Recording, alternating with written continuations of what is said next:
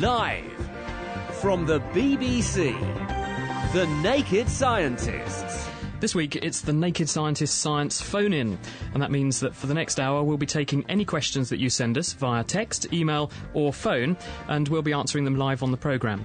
If you want to get in touch with us, 08459 25 2000 is the phone number, or you can email me, chris at nakedscientist.com. Hello, I'm Chris Smith, and also here to help present tonight's programme is Dr. Kat and Dr. Phil. Hi, you guys. What else have we got in store Hi. for everyone tonight? Okay, also tonight we've got the latest science news. We've got erasable tattoos and glow in the dark motorbikes, along with sex and death in spiders, and the fact that passive smoking may actually not have, may have more effect than just your health. Also, we've got formation flying satellites and the closest passing comet in the past 20 years. That sounds fantastic. Now, uh, we'll also be having Kitchen Science, and Anna, Wendy, George, and Tom are at the King's School. And if you want to join in with Naked Science tonight, I strongly suggest the wine glass that you're drinking out of now. Down the wine, uh, fill it with water, and stay tuned because you're going to be needing it later. We have prizes tonight. Uh, you can win all sorts of things from our big prize bag if you're the first person in um, with the correct answer for Kitchen Science. And also, you can win prizes for our competition. The Naked Scientist Podcast, brought to you by thenakedscientist.com.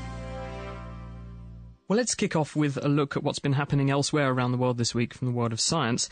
And this is going to be a real blast from the Wehe Eureka League people uh, for anyone that's had a tattoo and then regretted it later because there's a guy over in America at uh, the Massachusetts General Hospital. He's a dermatologist called Rox Anderson and he's come up with the erasable tattoo. So if in a, a fit of passion you had Sharon Forever emblazoned across your forehead and then had uh, sort of second thoughts later, or perhaps Sharon became Sherin, or perhaps even Kevin, um, now there's help at hand because if that happens in future, you can use this new technology that Rox Anderson has come up with to wipe the slate clean and start afresh, turn over a new leaf if you like. If perhaps if you had an ivy leaf on your hand or something, you can get rid of it. Um, now, how does it work? Well, what what this guy has done is to find a way to lock away the pigments that you normally have injected into the skin to make a tattoo inside tiny beads, and these beads are about three thousandth of a millimetre across. They're very, very small. And they're made of a special polymer, and you inject them into the skin in the same way you would a normal tattoo. But then the cells in the dermis, the, the lower layer of the skin, pick up those tiny capsules and store them inside the cell, and at the same time, the cell then takes on the colour of its new cargo. Well, how do you get rid of them? Well, that's simple too. You just swipe a laser over the area, and the laser blasts apart the tiny the tiny capsules, releasing the cargo they carry, and the cell then breaks it down and gets rid of it. It gets washed away, and the tattoo's gone. And that's a vast improvement over present techniques because if you have a, ta- a tattoo done the, the standard way, it can take ten treatments with a laser, and it only gets rid of it fifty percent of the time, um, and it's painful too. So this looks like a major step forward, and I think probably a lot of parents are quite relieved too. Have you got a tattoo Uh, it says, I love Dr. Chris. It's tattooed on my arse. on your arm? Arm. Arm. That's what I said. thought that's what you said. Yes. Anyway, here's a tale of sex and death in uh, in spiders. So um, there's uh, many animals in the world that play dead. And this is as a way of avoiding being eaten. But there's a certain type of spider which is called the nuptial gift giving spider. If you want the Latin name, here goes Pisaura mirabilis. Uh, mirabilis, maybe. The Queen had one of those, didn't she? she did. Oh, no, that, no, that was Isaac And- Newton. and- And, he had an Annus mirabilis when he discovered uh, gravitation and all that kind of thing. queen had an Anus horribilis. Anyway, these these spiders, the males are quite small, and um, there's a, quite a risk when they're attempting to mate with the females that they get eaten before they've um, done the deed, as it were. And um, they've discovered that these spiders get round it by bringing presents for the female spiders. So this is the equivalent of turning up with a box of chocolates or something for your lady. They turn up with a box of chocolates, and the lady spider goes, "Ooh."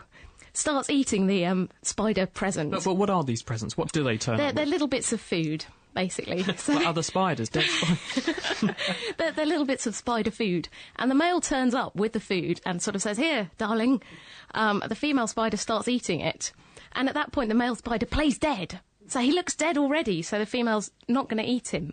And while she's enjoying the food, he, um, he slips it. You know, he, He has go- a go at it. mating with her. yeah, I just think 'cause that, that really is kind of diversionary tactics, isn't it? Exactly. He plays dead while she's eating the nice, you know, box of spider chocolates. And so he gets to mate with her while she's distracted. That really is food for thought, because they normally say that a way to a man's heart is through his stomach, but it looks like that's is- wrong. It, it should be a- the way to a female's heart. Yeah, if you're a male spider listening to the show, that's the way to do it.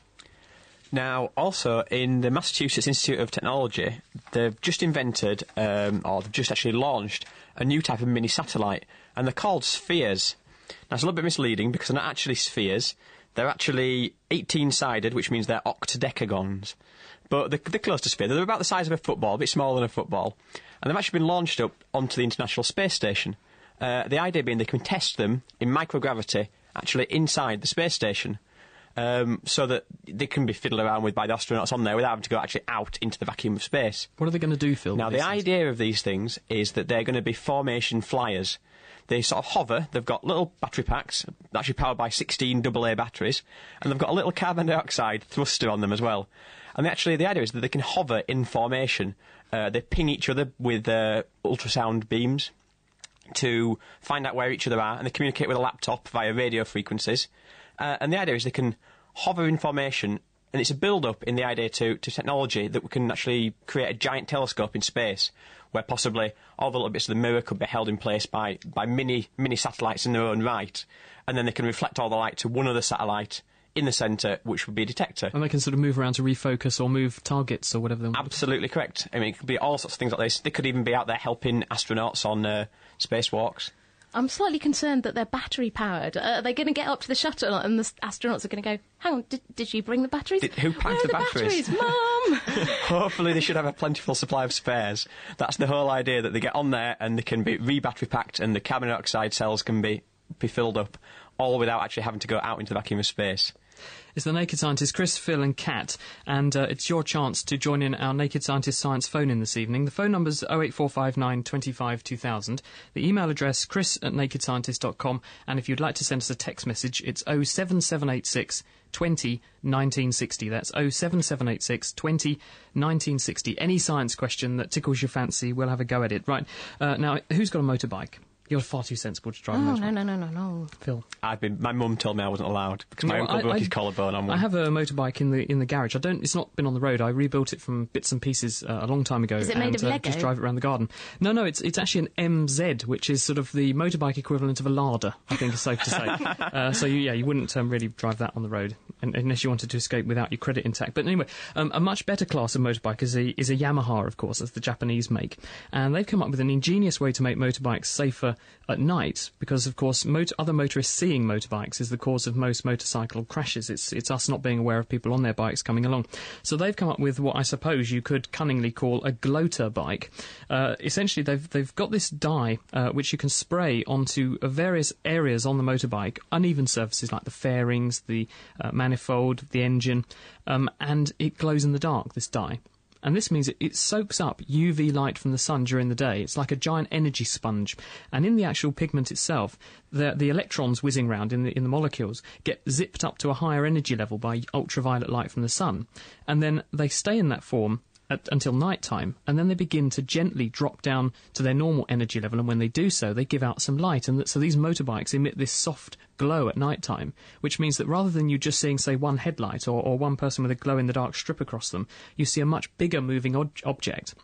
And that makes them much easier to see because the, problem with a motorbike is it doesn't really subtend much much movement on your retina, so it doesn't make a big impact on your visual scene. So you're much less likely to see it. So if you make something that's big and bright out of something much smaller, you're much more likely to see it, and, and therefore much less likely to have a crash.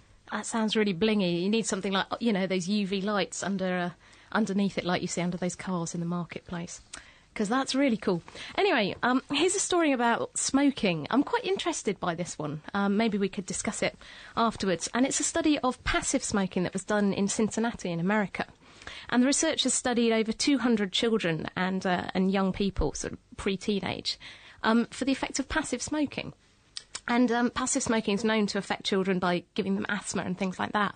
But it also found that children who were exposed to cigarette smoke during the day, who weren't smokers themselves, had sort of behavioural issues um, as well. They sort of had anxiety and depression, behavioural problems at school, and learning problems.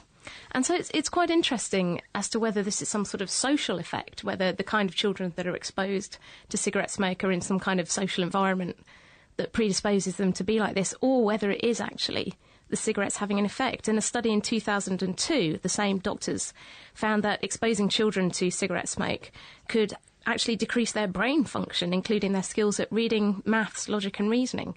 So maybe this is another good reason that the UK is going smoke free next year. I think there was also a study done in a school in, it may have been Suffolk, I believe, where for a few days they banned pop and all other junk food and uh, re- replaced it with mineral water and things like that. And the, the teachers reported a, a considerable improvement in behaviour, attention, and the way in which the kids engaged in the lessons. So they're saying, they're, I think at that school they were saying they're all very much in favour of getting rid of junk food. And, and, uh, and if what you're saying is true as well, then um, that may see kids improving their behaviour even more. Phil. Okay, also, I'm going to talk to you about uh, May the 12th, uh, date for your diary.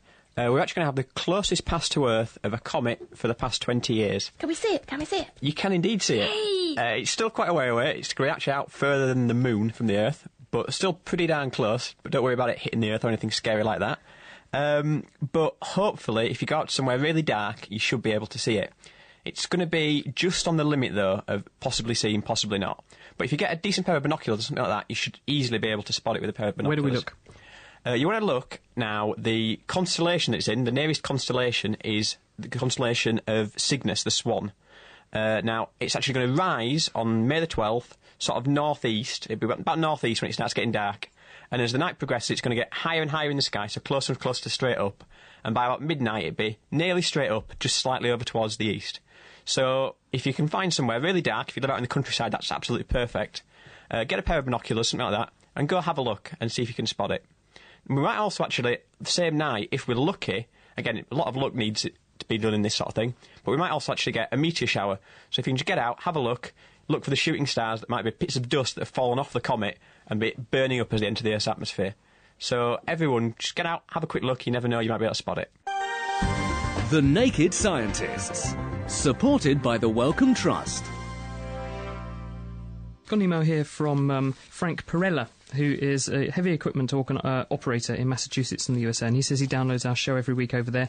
And when he gets home, he talks about it with his kids, Megan and, and Frank, uh, Frankie. And he says I usually get them to listen. I sometimes even get some of my co-workers to li- to, to listen. Um, in your show, you've managed to cover some intriguing subjects in considerable depth and present them in a way that appeals to people with backgrounds. Your show is a quality production. Kudos. And uh, and he, alongside him, a number of people have said they really like our experiments. And speaking of which, it's time now to join Anna Lacey out at King's School in Ely. She's with George, Tom, and Wendy. And this is where you need to get your wine glass. So if you have a wine glass uh, and a drop of water, that's all you need to take part in this week's experiment. We want you to have a go alongside us. First person through on the phone is going to win a fantastic prize. We have to give away tonight Living Science. I think it's probably the best science book to come out this year. It's printed by Oxford University Press and it's about the science of everyday life. Anna, what have you got? Hi there, yes, and welcome to Ely, where this week we're at the King's School and we're going to be doing some really amazing experiments with some music and obviously a lot of science mixed in there for good measure, because that's what we're all about. And this week we've got our helper Wendy. And Wendy, what are you doing here today? Um, well, we're going to do some experiments today about resonance and about vibrations, but using a couple of very simple kitchen props.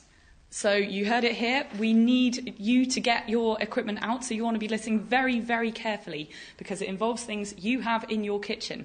But first, we're going to speak to some of our student helpers. Uh, do you want to tell us your names and your ages, please? Hi, I'm George and I'm 13. Hi, George, and yourself. Hi, I'm Tom and I'm 13. And what's your favourite thing about science, Tom? I like the practicals. And you, George, are you a practical man or a theory man or? I like practicals, especially burning stuff. Good answer. so, Wendy, what is it that people are going to need to get hold of from their kitchens today? Well, all they're going to need to join in if they want to try this experiment out is just a wine glass. Okay? Just a wine glass. Well, that's easy. So go out there now, find a wine glass. Can it just be any? It just has to be a glass, not plastic. I take it. Yeah, that's right. It's quite good if it's fairly thin glass, nothing too chunky, and you do need access to some sort of liquid as well. Water will be fine. Okay, so right now we, we've got our glass here, and what do you want George and Tom to do with Um, it here? right, George, maybe you could just fill up the glass for us. Um, about three quarters full. Okay, George is just filling up the wine glass here. He's uh, okay. I think it's almost about right. Looking good. And if you just want to pass that to me, that's great. I'm going to hold on to that. Now, um, what we're going to do is use the wine glass as a musical instrument. And uh, there's a very famous experiment some people might have heard of where an opera singer sings a note and actually makes the glass shatter. Now, I wish I had a good enough voice to do that, but I can't. So we're going to play the wine glass in a slightly different way. Okay, so are you going to get Tom to play the wine glass here? I can do and give him a quick lesson. I'm putting the wine glass just down on the table to give it a bit of stability. And to play it, Tom, what you need to do is put one hand on the base just to keep it steady. Dip a finger from your other hand in the water and then just rub it around the rim of the glass, okay? Don't press too hard, just rest your finger on the rim and rub it around. Okay, so this is one of those well known party tricks where you play the wine glass, and Tom's going to try it now. Oh, I can hear it. It's coming. Press down a little bit harder. There we have it.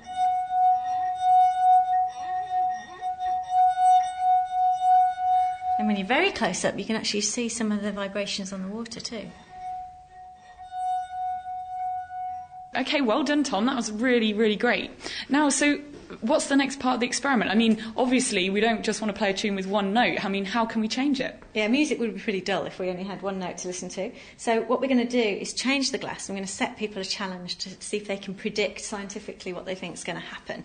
So, it's a very simple change we're going to make. All I'm going to do is I'm going to drink about half of the water out of the glass, and I want people to think about what will happen to the notes. Okay, so while Wendy glugs away at some of the water out of that wine glass, um, I'm going to ask so, George, what do you think will happen to the note now that Wendy has drunk some of the water? Um, I think the pitch will change, but I'm not sure which way. You're not sure which way? Well, that's a good prediction. I mean, Tom, do you have any ideas about whether the note will get higher or lower? I think the note will probably be higher. And why do you think it will be higher? Um, I'm not sure, but I've just got a feeling that it might be. Well, we will see exactly what happens to the note. But, um, well, that's it. Wendy has now finished her drink. But we're not actually going to be finding out right now. We're going to get George and Tom to wait here in, you know, in their school, at the King's School in Ely, um, before we find out exactly what happens. But until then, we want you to get hold of a wine glass, get hold of some water, dip your finger in it, make the sound, drink half of it, and then make the sound again. And then tell us what happens. And once you know the answer, you can call us on 08459 25 2000 or email your answer to chris at thenakedscientist.com and you can win a prize. So, all very exciting, all very easy. And we'll be back later in the show. So, until then, back to the studio. Thanks, Anna. The Naked Scientists, and it's Chris, Kat, and Phil, and we're taking your science questions because it's the Naked Scientists Science Phone In. If you'd like to join in on the programme tonight, 08459 25 2000, you can send us a text message which is 07786 20 1960, or of course email me, chris at nakedscientist.com. Sorting out the sparks from the quarks. The Naked Scientists. Right now, we need to talk to Alfred, who's in Norwich. Good evening, Alfred. Uh, Alfred, how are you? Yep, quite good, thank you. Thank you for joining us. What would you like to talk about? Uh, yes, um, well, we know that uh, we're living on a kind of nuclear um, furnace, and heat's being made all the time in the core. In the Earth. Um, is- in, the, in the centre of the Earth. in the centre of the Earth, yeah. Is there no way we could um, kind of harness this heat in the future, do you think? Uh, Oh, it already is, Alfred. Is it? Yeah, Yes, yeah. absolutely. This is why um, Iceland's actually one of the major producers of bananas. Did you know that? No, I didn't know. A lot of bananas come from Iceland because um, it's a centre of geothermal activity. It's areas in the um, on the Earth's surface where the heat from inside actually heats up things like water. Uh, so you get these very hot geysers, very hot uh, rocks and, and areas of the Earth, and you can harness that heat. And uh, in Iceland, they use it to, to power their greenhouses for growing bananas. And in other parts of the world as well, there is geothermal heat being right. used to generate in energy. New Zealand, North Island, near Rotorua, which uh, the downside is that the whole place smells of rotten eggs because there's a lot of um, sulphurous gases coming out of the centre of the earth there too. But uh, yes, as Kat says, it's already used, and the way in which you do it is you pump water down deep down to where the rocks are hot enough. And the water comes up at obviously very high temperature, very high pressure, and you can then either send that water off as a direct distribution or you can pass it through a heat exchanger and then distribute that heat around houses, hospitals, and other places that need energy. Uh, it's great. It's great for ba- for bathing in too. So it's it's already done, Alfred. And um, where it's possible to do it, in other words, where there's hot enough rocks close enough to the surface to make it cheap enough, in other words, economical to get to them, they do it. I see. Um, why don't they um, kind of like, I know I did hear of where they can actually lay pipes uh, to a certain depth and um, the water can be um, heated that would supply to, um, you know, to houses and that. So these new estates you know, surely they can be built um, as they're building the new estates. They could lay these pipes down. Yeah, you're thinking of combined heat and power, actually, uh, and that's also been tested. Um, and there are a number of new installations, I think, being plumbed in now because people know the importance of doing this. What you do is build a power station somewhere, and it produces uh, electricity, of course. A waste product of a power station is heat. That's inevitable because of the, the inefficiency in the system. And so, what scientists can do is to collect some of that waste heat, warm up uh, the water from it, and then it's distributed, as you say, in a big circular pipework around local housing so that people then have their heating costs for nothing. And the reason that it's, it's good to do that is because every time you turn one form of energy into another, you waste some energy. So plugging in your electric kettle to, you, you've already burned coal to make electricity, and then using that electricity to make hot water is again a bit inefficient. So if you can just have some hot water straight away, you've, you've saved a step in the conversion and that saves some energy and improved the efficiency. Yes, but why don't they uh, get on with it and um, kind of, you know, if, if they can building these new, new thousands of houses, yeah. Then why isn't it? well, the, the slight snag is um, you have to bear, balance out the good for the environment with the bad for the environment. Because if you were to just suddenly convert the whole country to doing this, you'd have to knock down all the existing power stations and build new ones. And it costs a lot of energy to build a power station. And so you, you've got to balance out the lifetime of an object against the cost to the environment of building a new one and the benefit to the environment of plumbing in all these other things. So that's really what people are going to be thinking about in the future. Do you want to have a quick go at the quiz? Yes, yes. Okie dokie, here we go. Pluto takes 248 years to go around the Sun once. Do you think that's fact or fiction? Two, uh, how many years did you say? 248. Fact or fiction? Uh, to, to, go around the sun. 248 years? That's right, yeah. Oh, no, it take much longer than that. It is actually true. Pluto's way out there, 5,000 million kilometres from the Sun, and it takes 248 Earth years to go round it oh, once. uh, the average person has 50,000 hairs on their head, Alfred. Is that fact or fiction, do you think? 50,000? I would say it'd be more than that. Mm, so you're saying false, yeah? Yeah. You're absolutely true. It is more than that. In fact, it's about double on average, 100,000. Right. Well done. That's one mark. And a cockroach can survive for several weeks without its head, Alfred. Is that true or false? Um, I would say true. Oh, rather grotesquely, you're right. Um, in fact, it will survive, but it starves to death in the end because it can't eat. Yeah. Alfred, thanks very much for your call. Yeah, thank Take care. Yeah. You're listening to The Naked Scientists, Chris, Phil, and Kat, and if you'd like to ask us any question about anything science, just call now 08459 25 2000, or you can email chris at nakedscientist.com. We do take texts as well. The text number is 07786 20 1960. Gordon is in Huntingdon. Hello, Gordon. Yes, good evening. Good evening. Thank you for joining us. What would you like to talk about? Um, I'm curious about this um, uh, digital signal sort of uh, era we've gone into. Mm-hmm. Um, basically, if you watch the the te- television on digital signal, the um, uh, the clock that they show, especially on breakfast television, is slightly different time than than actual real time because you know the signal going up to the satellite and coming back down again. Mm. And uh, I wonder, is there, is there a way of solving this? Well, there is actually, and they rely on Einstein's special theory of relativity to get around the problem with things like GPS. Right. Um, but not really, because it's going to be slightly different for everybody depending upon how far the signals had to travel. So, right. it, it, in actual fact, it's quite difficult. The only way around it is to provide local time signatures. And they're going to switch off the analogue signal, so it's, it's right. going to cease to be an issue. Uh, and we'll all be slightly out of time, I think, in the future. Right. Well, Maybe by a second. Even if they do switch off the analogue signal, that, that differential is still going to be there, isn't it? Um, presumably, yes. So, um, you know, I mean, the thing is, if you ring up for the time on the on the phone, you know, you get an accurate time check, but the TV will be different. It could be, yeah. but um, it, the thing is that to the average person, where we live in a world where most people's watches are out by several minutes right. relative to Greenwich Mean Time, uh, the fraction of a second disparity on the television is probably not going to affect most people's lives. If I'm being really honest, Gordon. Right? Couldn't, couldn't they sort of uh, the TV people couldn't they set the clock slightly different time to say it's correct when we receive the signal? Trouble is, it might be correct for you, but what about if you're watching in Spain? Right. And then it's going to be wrong for them. Right. So it doesn't actually really help. Right. Hmm. Do you want to have a quick go at the quiz? I'll, I'll have a try, yes. Swimming pool chemicals can turn your hair green. Fact or fiction? Fiction.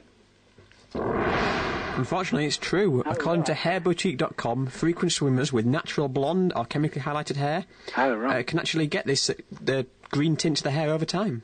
Right. Okay. Next question, you ready? Yes, I'll try. The Earth's magnetic field flips twice every year at the time of the solstices. Is that fact or fiction? I think that'd be fact. No, it's not the magnetic field. Um, the Earth's magnetic field does indeed flip round, but only every few hundred thousand years.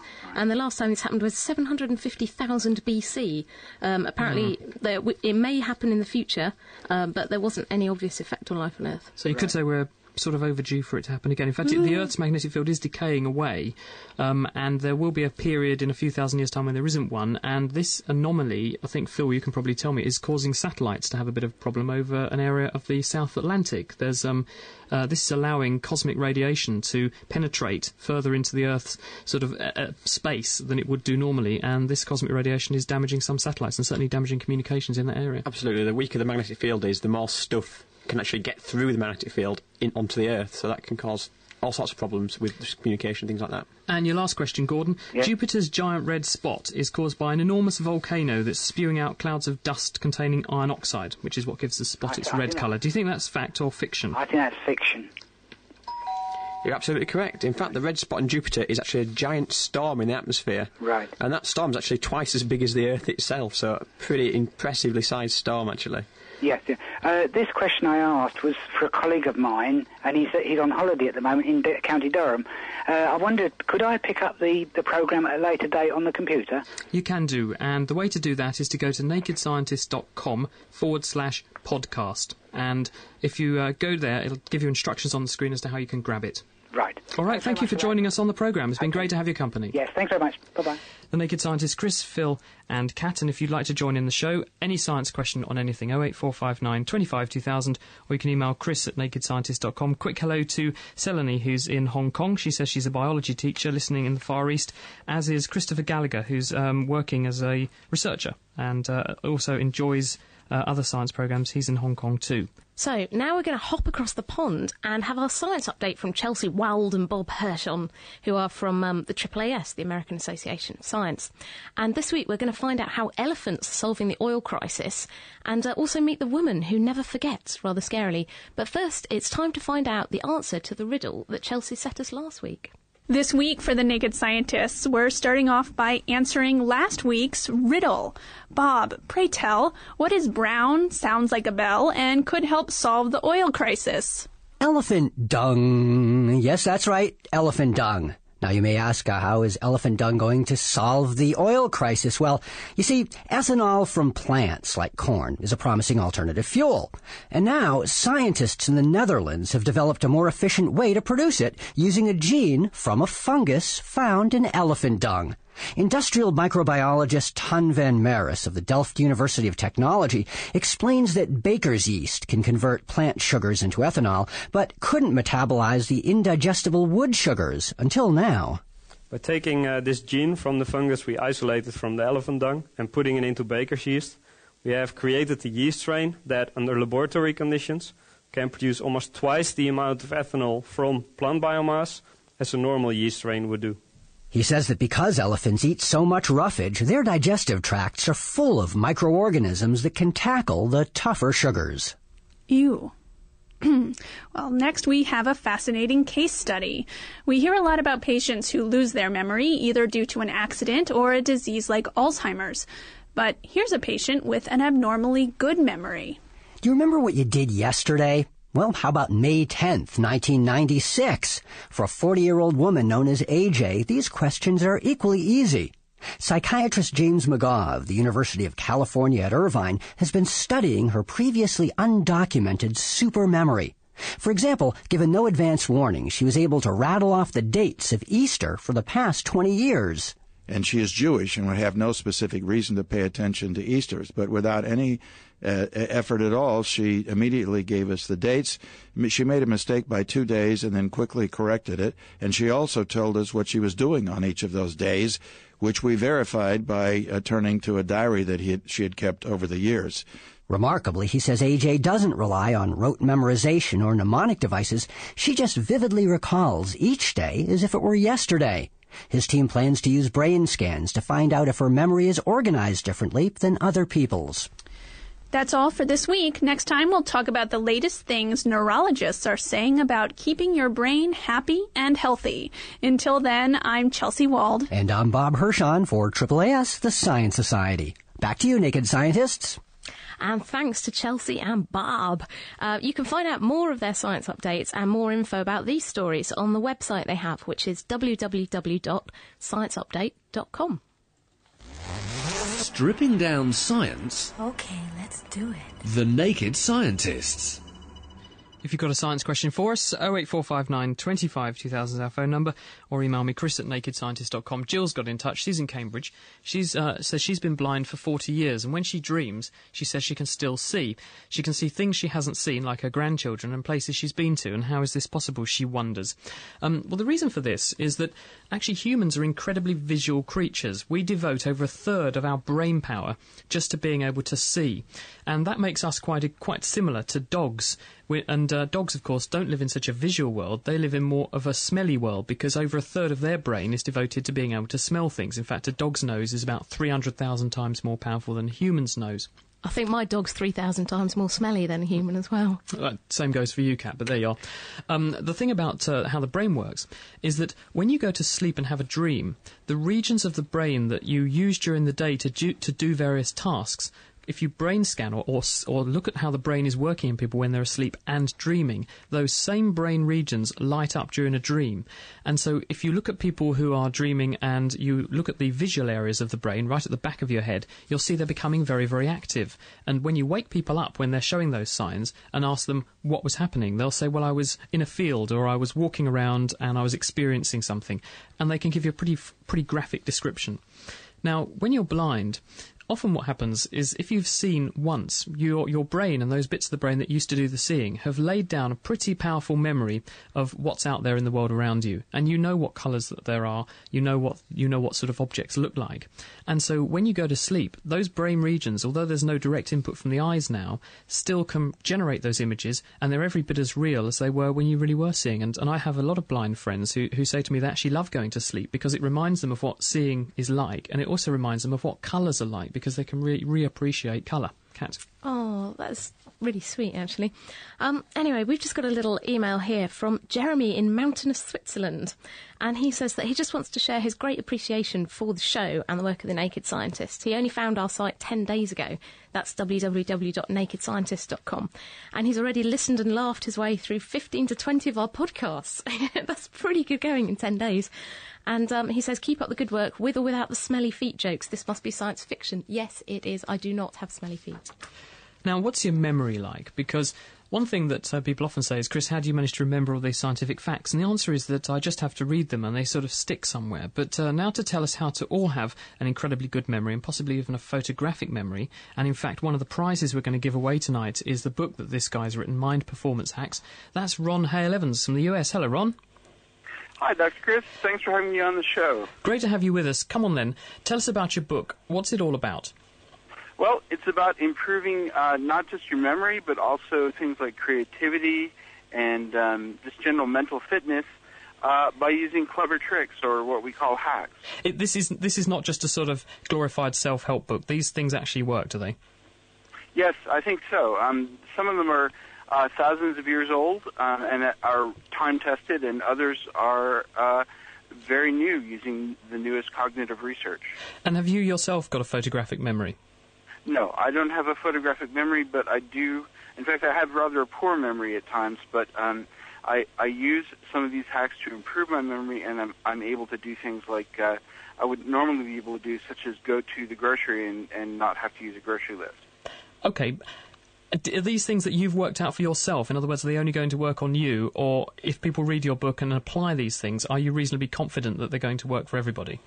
Well, there are 75 different hacks in the book, and not every one will, not every hack in the book will work for every person.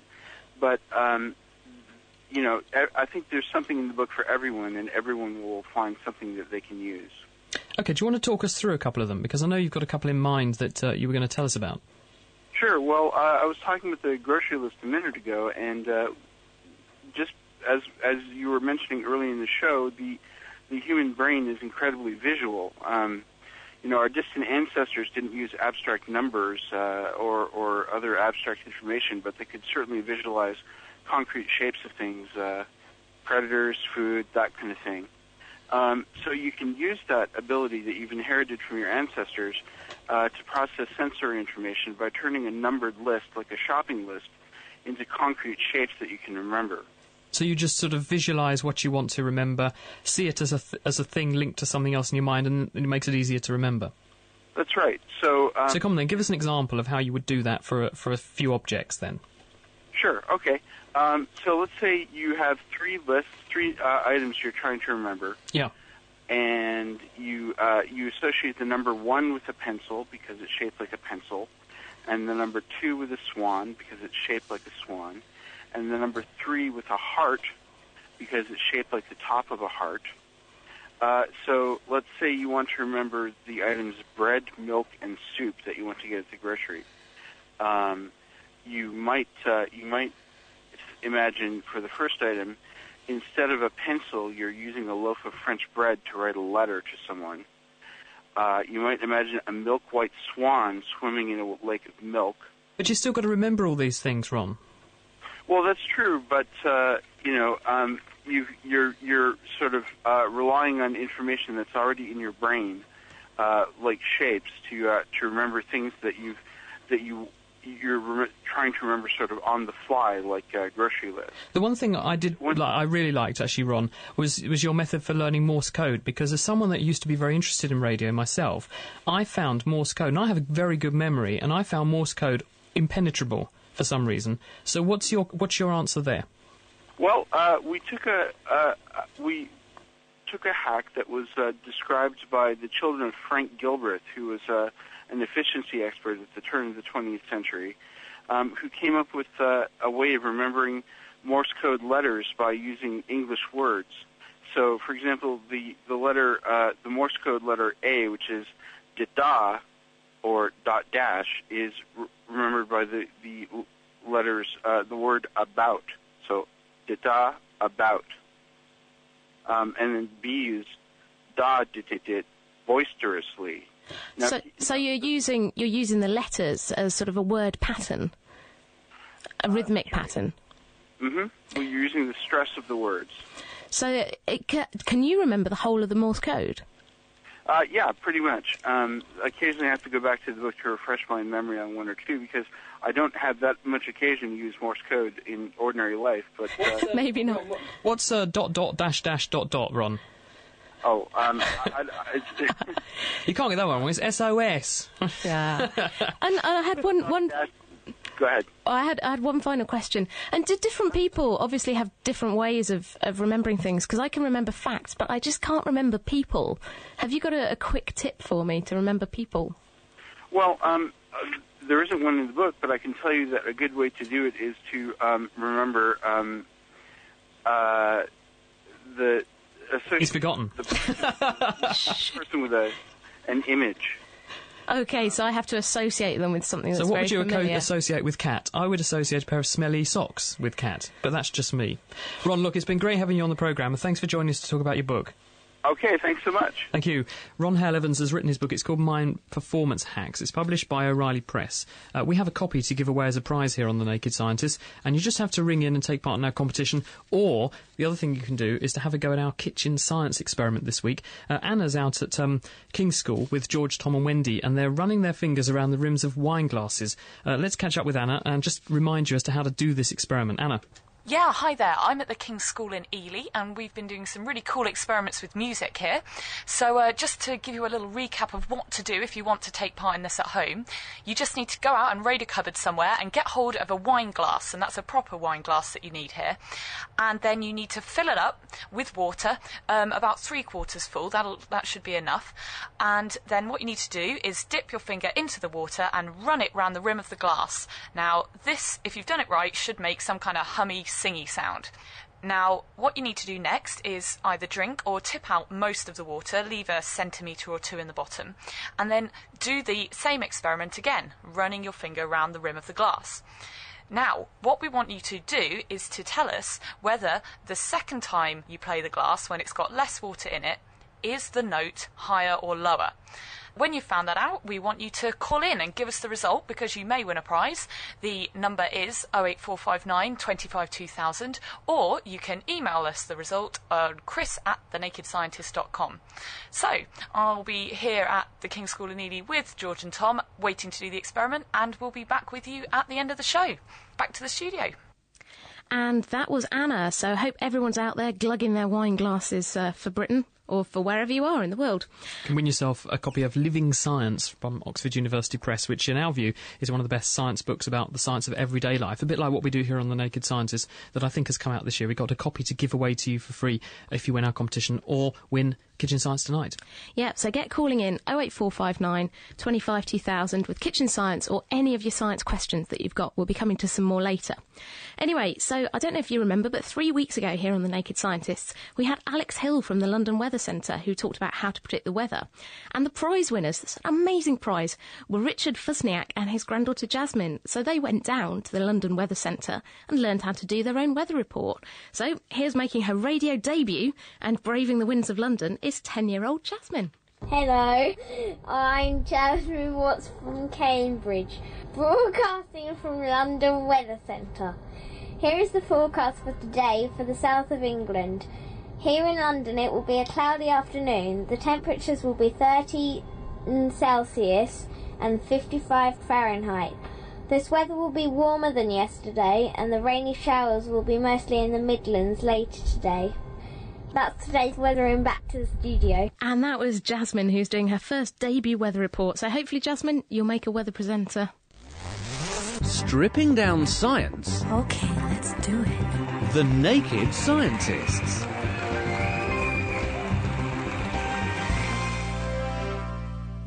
And uh, if you want to get any questions into us, do get get on the phone quickly because it is getting very, very busy. Let's join Les in Peterborough. Hello, Les. How you doing, Chris? Great to have you on the programme. What would you like to talk about? Uh, I've been phoning three months, actually. Uh, I, s- I did say it was busy on the phones, Les. I, know, I know you did. That's all right. Um, um, it's colour blindness. Uh-huh. Uh, people say that uh, dogs are colourblind, Mm. right? Yep. Is that a fact or fiction? Well, it depends how you define colourblind, because the version of that urban myth that I've heard is that they see in black and white, a bit like a black and white photograph, and that's just not true.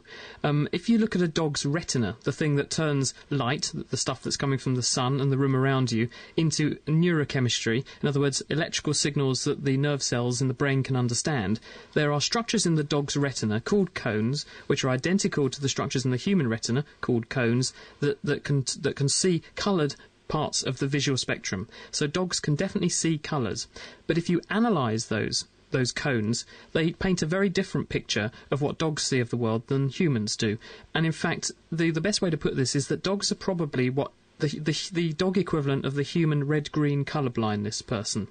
So they have they have a spectrum of cones that means they're pretty good at seeing greens and violets and blues, but at the sort of reddy end of the spectrum, they're less good, and they probably appreciate it as a slightly different colour, maybe a yellow or something like that. Um, but they're certainly not colourblind. I'm, I'm not cutting you off, but uh, she knows um, sort of yellow, and Hmm. she knows a red. Yeah. Uh, yellow colour and a red colour. Yeah. You know, not together, but Yeah. she knows that. I'm I'm colourblind as well. Yeah. I, I don't know brown from green or anything like that, but Yeah. But if you sorry, no, if you uh, if you think how you see the world, um, which is that there's a a, a, diff- a problem. In other words, two colours that can be very different to me will almost certainly look the same to you, and that's really good way of thinking about how your dog sees the world. There will be some colours that you can appreciate, and a bird can. I don't mean a human woman. I mean a, as in fluttery, feathery thing. A bird they see the world, and they're very good at seeing colour. Birds have very good colour vision, um, for various reasons. So the, we see the world very differently to a dog in terms of our appreciation of the colours. It, it's a bit like a richer colour environment than a dog would see. And part of the reason for that is that dogs have nocturnal habits. They're normally used to going out at night time, and for that reason they place less emphasis on colour than humans do because to drive colour vision takes very bright lights. If you go out at night, I defy you to try to tell me what colour something is in the dark. You can't. It's just all one kind of colour. You can only see whitey colours. well, actually, you said knock the nail on the head because she um, uh, she's a guard dog, and uh, she goes round, and I shine a torch, right? Yeah. So does that torch torchlight mean a, a yellow Right. Um, well, there's another interesting thing here, and you've probably shone the torchlight at the dog's eyes at night and seen them light up in that funny way. have you seen that? No, I never do that. But have you seen the, the dog's eyes light up in that rather bizarre, kind of bright, ghostly oh, way? Oh, Yeah, I have actually. The, the reason for that is that on the back of a dog's retina, they have a structure called a tapetum lucidum. And if you look at dogs and, and other animals, cats, horses, sheep, pigs, animals that tend to be going around at night time a bit, if you cut their eyeball up, you'll see at the back of the eye, this structure on the back of the eye is very, very shiny. And tapetum lucidum is a Latin word, it means bright carpet. And the reason it's like that is that it reflects light off the back of the eye and shines it back onto the retina to make the eye even better at working in low light conditions. And that's why your dog's eyes do that. But yes, if you if you shine some light onto the environment, then there's enough light around for the cones that make colour vision work uh, actually to kick into action, and you can appreciate colours. That's true. Does that actually work with um, big animals or something? You know, I, I work. Um, I can't tell you what I work, but um, does that work with um, sort of stags? I'm talking about stags and deer. You know, like Um, th- well, I don't know precisely how they compare with a dog's visual abilities, but I would say they're probably vaguely similar, and therefore, yes, if you illuminate the, the world, then they'll see things. It, they'll, they'll, their colour vision will work better be- because the thing is, in the dark, you have to use a different pigment in the retina in order to see. There's a much more sensitive pigment which you use in, in the rods in your retina. You have about 111 million rods in the average human retina, and the pigment they contain uh, scotopsin is really, really sensitive to light, and as soon as it picks up any tiny amounts of light, it, it fires off. The problem is that in order to make that happen, you connect lots and lots of those rods together, so the actual acuity, how accurate your vision is, is not so good. But it's still very, very sensitive, and, and so it's a, it's a toss up between seeing in the dark and seeing very, very well. If you shine some extra light on the situation, you can see much better. We're going to have to move on though. Do, do you want to have a quick go at the quiz? Yeah, go on then. Okay, at the time of the dinosaurs, days on Earth were much shorter and only lasted about 16 hours. Is that fact or fiction? Uh, that's uh, fact. Yeah, absolutely right. The rotation of our planet is slowing down, so the time it takes for the planet uh, to turn around once, the day, is getting longer. And dinosaurs, 65 million years ago, only had 16-hour days. The How do we get greatest number of done? sorry, the greatest number of children produced by one mother is 69. Do you think that's fact or, or fiction, Les? Oh my God. Uh, Quite an impressive number, isn't it? 69. um, I, I'm going to go for the outside one. Yeah, fact. Absolutely true. It was actually a Russian lady called uh, Mrs. Vasilet, and she lived from 1816 to 1872, and she had 69 children from 27 pregnancies. So That's 16 pairs of twins, seven triplets, and four sets of quadruplets. So Oh, there we what a lady. Uh, last question. Les, you're doing very well, actually. If you hold your nose, it's impossible to hum for more than about three seconds, and everyone can try this out there. What do you think? Fact or fiction? Uh, that's fact, actually. Absolutely right. Three out of three. With your mouth and nose closed, there's nowhere for the air to go, so the air pressure builds up and stops any more leaving your lungs, so you can't hum, and your head explodes. Or not. Les, thanks very much. Three out of three. And a great question, too. Okay. Been, been a pleasure to have you on the programme. Thank you. Okay, thanks to you as well. The Naked Scientists, it's Kat, Phil, and me, Chris Smith, and we're here with you for about another 10 minutes answering any science question on anything. If you'd like to ask us any questions, 08459 25 2000 or email chris at nakedscientist.com. Fancy listening to The Naked Scientists in your bed, on your way to work, or even at work? Why not subscribe to our podcast? For more information, visit nakedscientist.com forward slash podcast. Joining us now uh, to talk about an event which is going to happen this week in Cambridge. He's going to be there from the States. Here's Michael Stebbins. Hello, Michael. Hi, how are you? Very well, thank you. Uh, now, you've called your talk Sex, Drugs and DNA after this uh, pretty impressive book you've written. Um, tell us about what exactly you're going to be covering in your talk and, and why it's so important. Uh, well, the book uh, itself, uh, uh, uh, the, the talk is going to be about the book and uh, and some of the topics within it, and so uh, I, and I usually leave it up to the audience, who almost always chooses sex to talk about.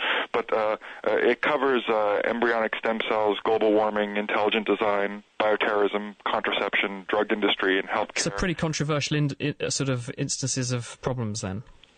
And then uh, uh, juxtapose and really explains the science behind each one of these things, and then sort of exposes the uh, the liars and miscreants who have been pushing policies uh, uh, to, uh, that are uh, antithetical to what we know about uh, uh, from science.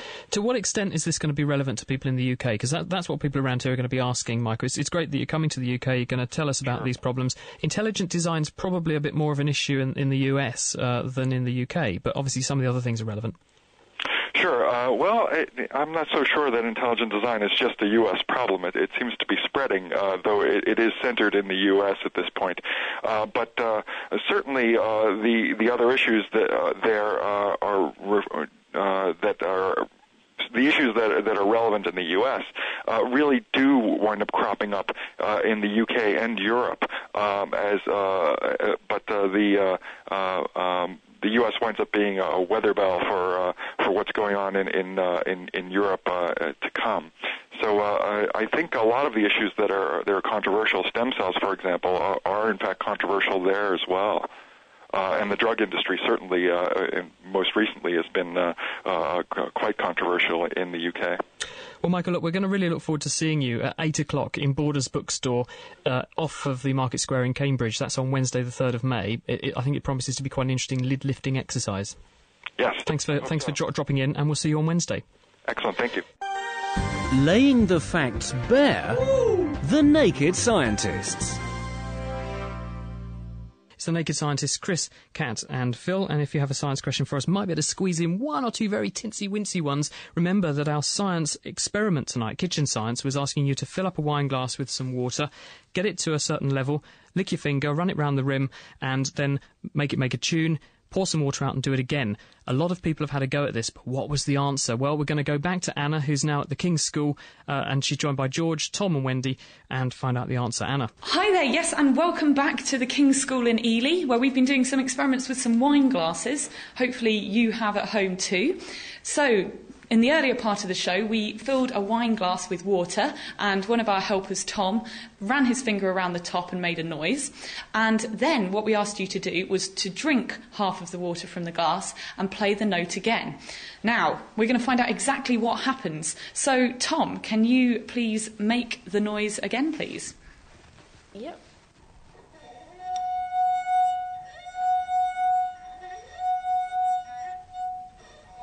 A beautiful sound, I think you'll agree. And now we want to see what happens to the noise when you pour out some of the water. So, do you want to just pour some of that water down the sink then, Tom? Is that about enough, Wendy? Yep, that should be fine.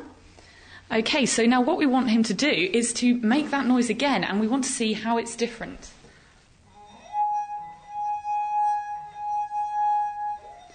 Okay, so George, you heard the noise before and you heard the noise after we got rid of the water. What happened? It got higher.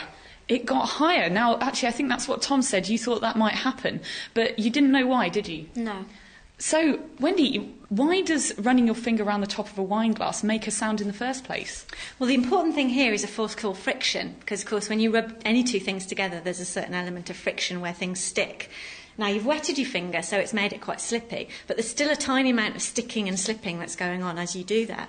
So each time your finger grips and then slips all of a sudden, it, it gives a bit of energy to the glass and makes it start to vibrate. Okay, and so what happens then when something vibrates? How does that make a sound? Well, depending on how much stuff you've got, really, that sort of defines how fast the vibrations will be.